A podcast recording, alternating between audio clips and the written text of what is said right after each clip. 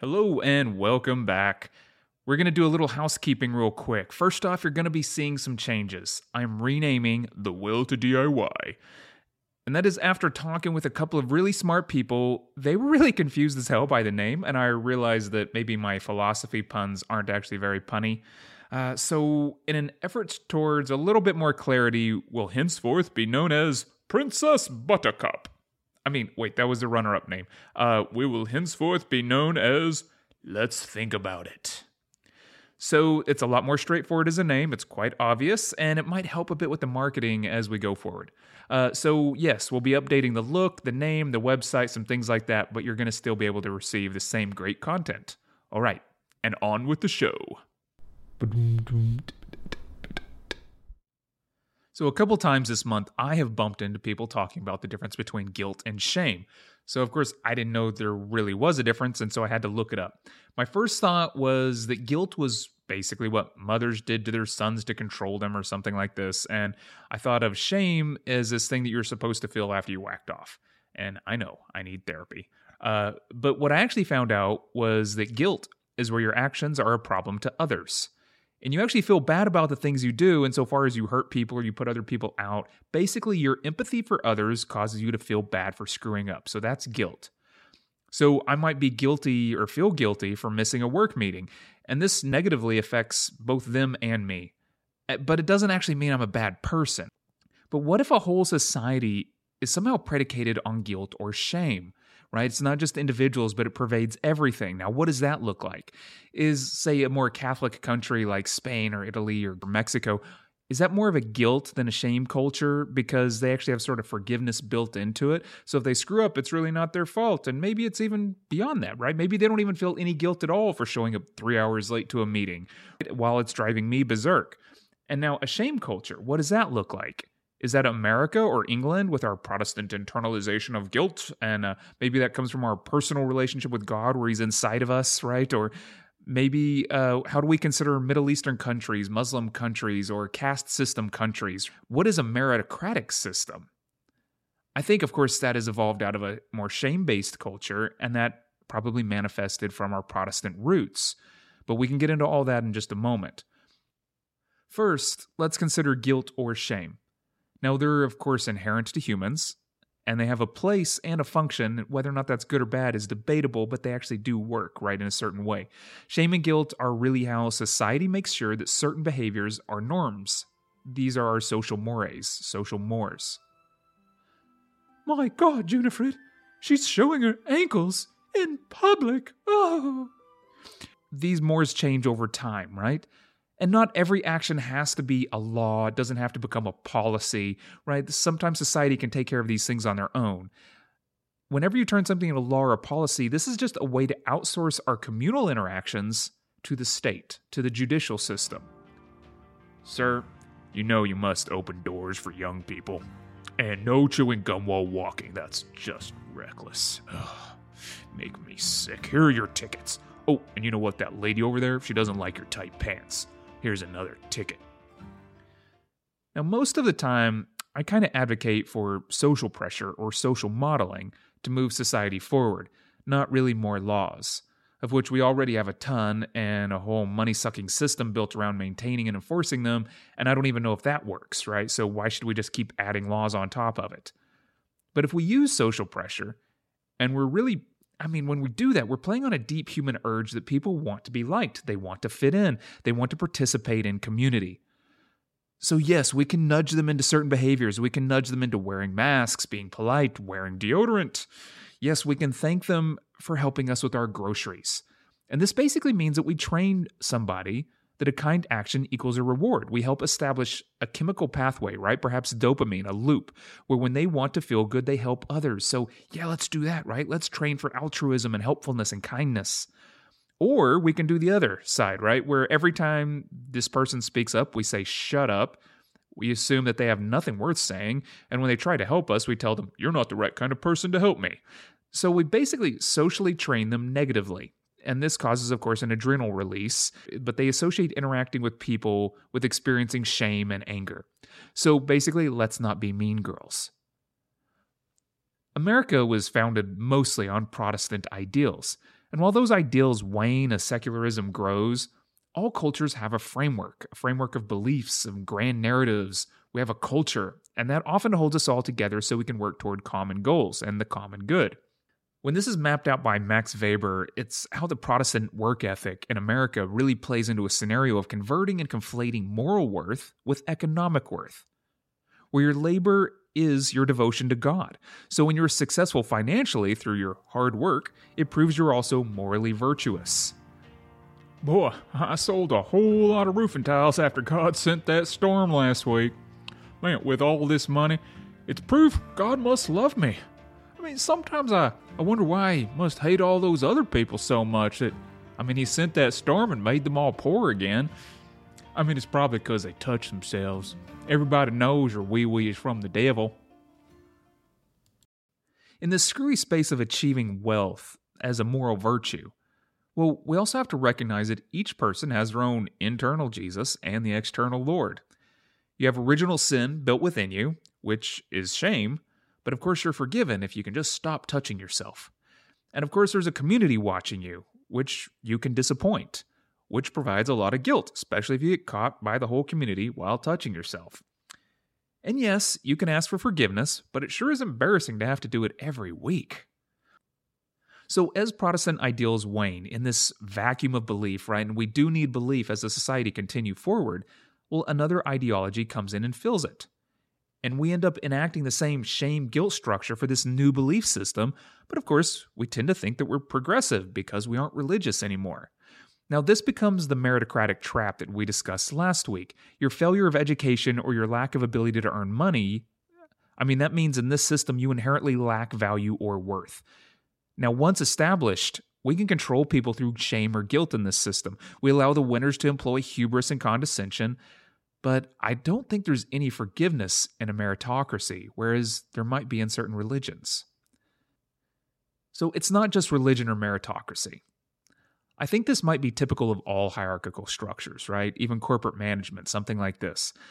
And basically, this will just keep repeating itself because we're all really just animals. So you can say things like, we don't need hierarchies. But really, they're self evolving. You can't stop them from showing up. And if you try, you just put yourself on top of the hierarchy. No more leaders! No more leaders! No more hierarchy! Now, you. Wait, what are you doing over there? Are you obeying him? Stop it! Stop. No. Yes, obey me, not. Wait, no, don't, o- don't obey me or him. Just, just sit there and do nothing. Jeez. No, don't just sit there. I do what you want. God, wait, not that again. I thought I told you not to obey him.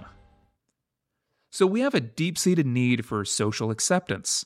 And this kind of eases cognitive stress to know where we are in the social hierarchy. These pants are way too baggy, and I hate this gel in my hair. Please just tell me I'm a nerd again so I can go back to wearing normal pants and baseball caps. Now, as an aside, what becomes fascinating here is when people choose not to align with their perceived place in the social strata, when they choose not to join groups or to get involved in tribalism. These are the people who, basically, because they're not making their mind up in advance, they're not toeing the party line to receive accepted wisdom or friendship, well, now they actually have a chance to see more clearly and to develop original thoughts. So, the more original you want to be, the fewer groups you need to be a part of.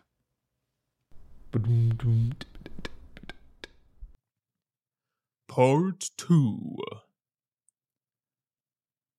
So, circling back around to guilt and shame, these are super powerful tools. But a society that shames people, where it says they're inherently bad or wrong or damaged, that sets up a politics of pain. And that's borrowing a phrase from Timothy Snyder, where winning or betterment isn't the goal or the point, it's really just to make sure everyone is equally miserable. There is an article written in October called The Cruelty is the Point, where Adam Serwer offers some insights on Trump supporters. And this was mentioned in a Daily Stoic podcast with the author of White Lies, Connor Towne O'Neill, where the discussion circles around the tendency to support atrocious behavior such as slavery or segregation, because at some point, people start making rationalizations to maintain this system. And often it's for their own financial ease, but also it's for their own moral ease. It's basically easier to condemn or point out flaws in somebody else than to stand up to your community or to change your quality of life so you can live out virtuous principles. So let's recap here real quick. If I understand it right, guilt is when you feel remorse for some actions, both for yourself, but also in how it affects the community around you. Yet at some point, when guilt happens often enough, or it's strong enough, it actually ceases to be a corrective. It sort of morphs into an internal issue from which you can feel shame. Now, no one wants to feel guilt or shame, of course, but I think shame is much worse. And when you do feel shame, automatically, just by being who you are, this is a no win scenario for you. And so, of course, the reaction becomes apathy or rage, right? You can either give up or you fight back. The Paris riots in 2005, those sparked from rage, as did the Black Lives Matter movement, as did Achilles. His rage drove him forward. And this is all worth considering from Sloterdijk that in Homer, the thymotic impulse exists outside of the person and acts upon them. It is not people that have passions, but passions that have people. Essentially, this is uncontrollable, and most acts of rage are impulsive and they're born out of years of resentment and fear that descend, and then they explode at these moments of convergence. And of course, shaming the people that shamed you, well, that's rage and that's power. And there's no plan there, right? This is just retaliatory justice. And that, that's a powerful aphrodisiac. And right now, you can see it on the right and the left, where various groups are expressing rage and hurt and fear. And though it's for very different reasons and different causes, there's a fundamental flaw here where our society is not reaching consensus or compromise, but we're just generating guilt, shame, fear, and xenophobia on both sides, and lots of other crap. And it's brewing all these resentments and the retaliatory backlashes, the rage explosions. These are overflowing from years of distress for both real and perceived injustices. So don't get me wrong. I realize, of course, that there's a seduction in the moral certitude. I mean, the left really has a whole lot of empathy for everybody. I mean, except the rich or a lot of white people or straight males, uh, and especially not if you're all three of those together, right? There's no empathy left for you. But while the right has this notion of sort of stability and freedom, of course, that for some reason this freedom comes through prisons, guns, and God, none of which allow you to be free.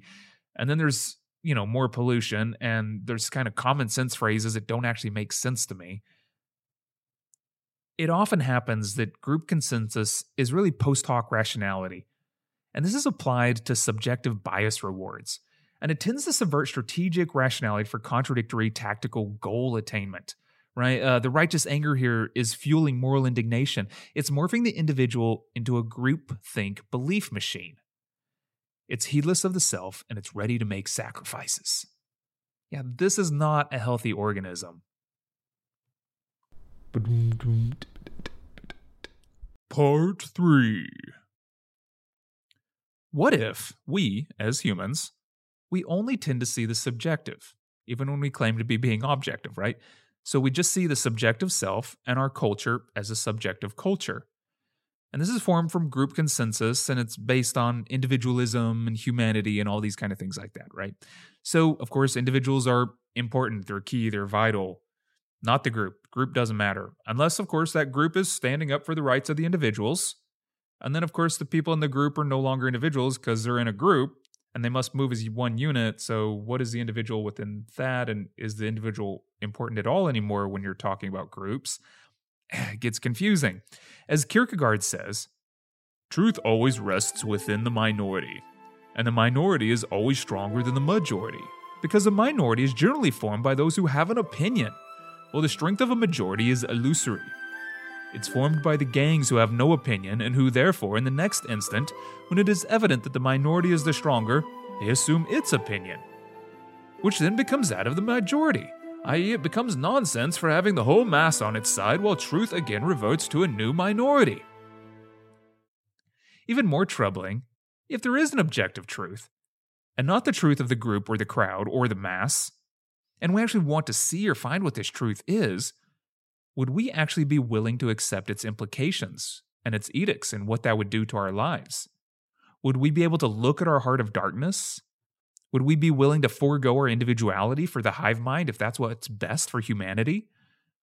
What force of will does it take to move through the personal survival mechanisms that we have in place, such as self identity and group identity, so that we can momentarily escape our subjectivity and move through the cultural obfuscation of truth. And move into the stratosphere from whence we may glimpse the objective. And perhaps from there we could realize our agency and ambitions are, well, they're not only flawed, but they're pathetically inappropriate and misguided. Well, not many of us have that will or that wish. Part 4 The Southern whites. They made a myriad of rationalizations for slavery before the Civil War. And that's, of course, despite the Declaration of Independence that says, We hold these truths to be self evident that all men are created equal, that they are endowed by the Creator with certain unalienable rights, and that among these are life, liberty, and the pursuit of happiness. And yet they continued making even more rationalizations after slavery was abolished. They basically found alternate ways to maintain a higher social and moral stance by maintaining and developing a divisive cultural hierarchy. They developed a cultural set of common sense truths, which today we would call alternative facts. And this disconnects the individual from reality. Their ideology ruined their relationship with reality, to paraphrase Hannah Arendt. Now, Adolf Eichmann also discussed in Hannah Arendt's Banality of Evil. He wasn't this Nazi monster people wanted him to be. He ended up just being this kind of boring mid level bureaucrat who just wanted to be good at his job. All he really wanted was a pat on the head from his boss. As Arendt says of Eichmann, what he said was always the same, expressed in the same words. The longer one listened to him, the more obvious it became that his inability to speak was closely connected with his inability to think, namely, to think from the standpoint of somebody else. So that's empathy, right? This distinction, bypassing real discourse for the use of catchphrases, slogans, or party lines, this is also known as holes of oblivion. To use words without thinking as a type of armor, it can alleviate guilt or shame with repetition, precisely because it bypasses reflective thought for groupthink affiliation. So people reprogram themselves with words, the words of the tribe, and they become unable to see from any other point of view or to have empathy. We get to see here the links the ego goes to to prevent clear sighted awareness or objectivity. I mean, wouldn't it just be easier to admit you're wrong and move on? Maybe, but that would require a healthy human, and humans tend to desperately protect their subjective sense of worth. The desire to be the good guy is strong. And if not the good guy, at least I'm in the right. So people end up turning a blind eye to the moral contradictions that would demand that they feel shame. As Ryan Holiday mentioned, economically, many people in the South benefited from oppression, and this sentiment is summed up by Upton Sinclair's line It's difficult to get a man to understand something when his salary depends on him not understanding it. And from the groupthink aspect of believing a lie for fear, for power, there's a line in Sin City by Senator Roark that feels even more accurate. Power don't come from a badge or a gun. Power comes from lying and lying big and getting the whole damn world to play along with you.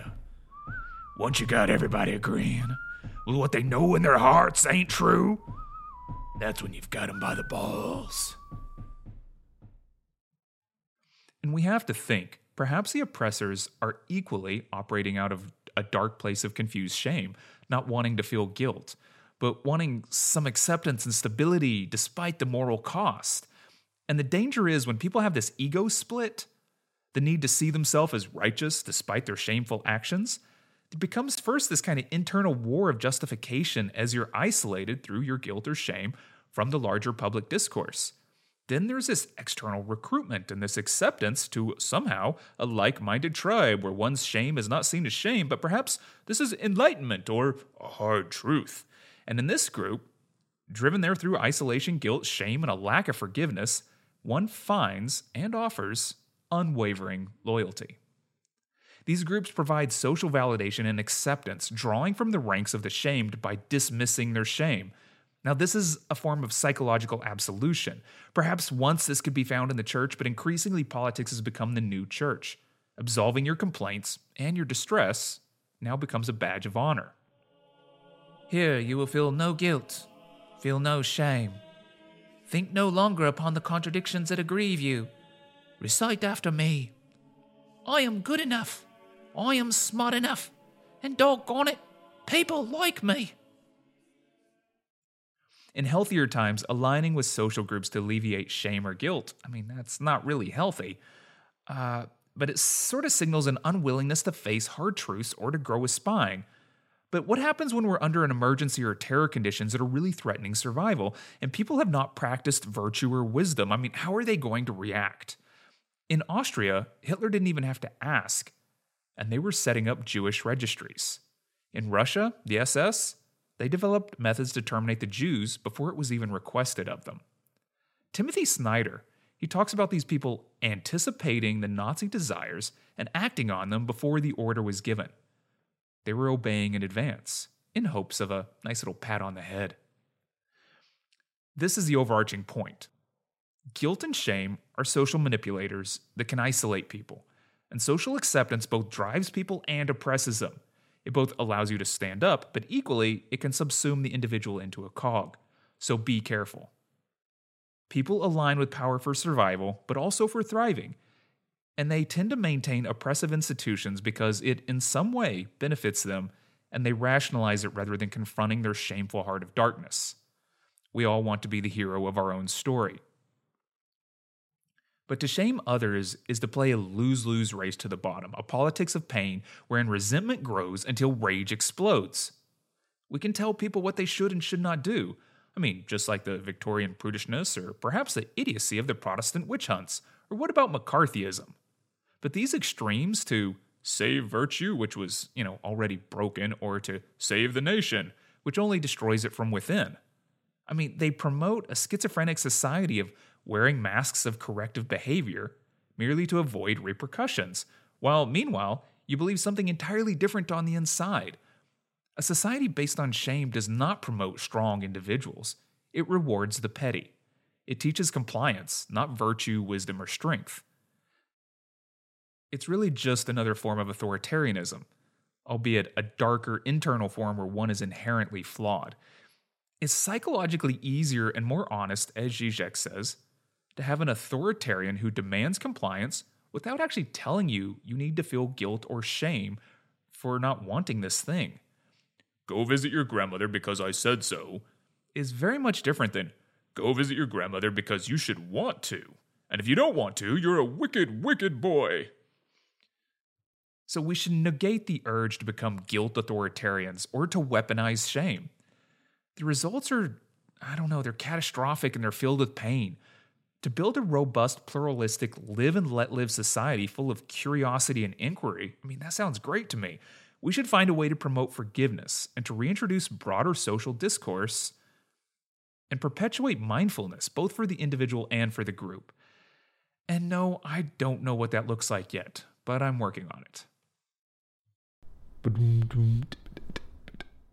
All right, thank you so much. That one was a bit tricky. Um, stitching together ideas on guilt, shame, groupthink, tyranny, sociology, psychology from multiple sources, that was a bit much. But if you enjoyed the show, please, you know, like, subscribe, follow us, share with a friend, all those good things. And of course, if you would like to contribute in some way, either financially or through doing a fake commercial with me, just let me know. Thanks a bunch. All the best.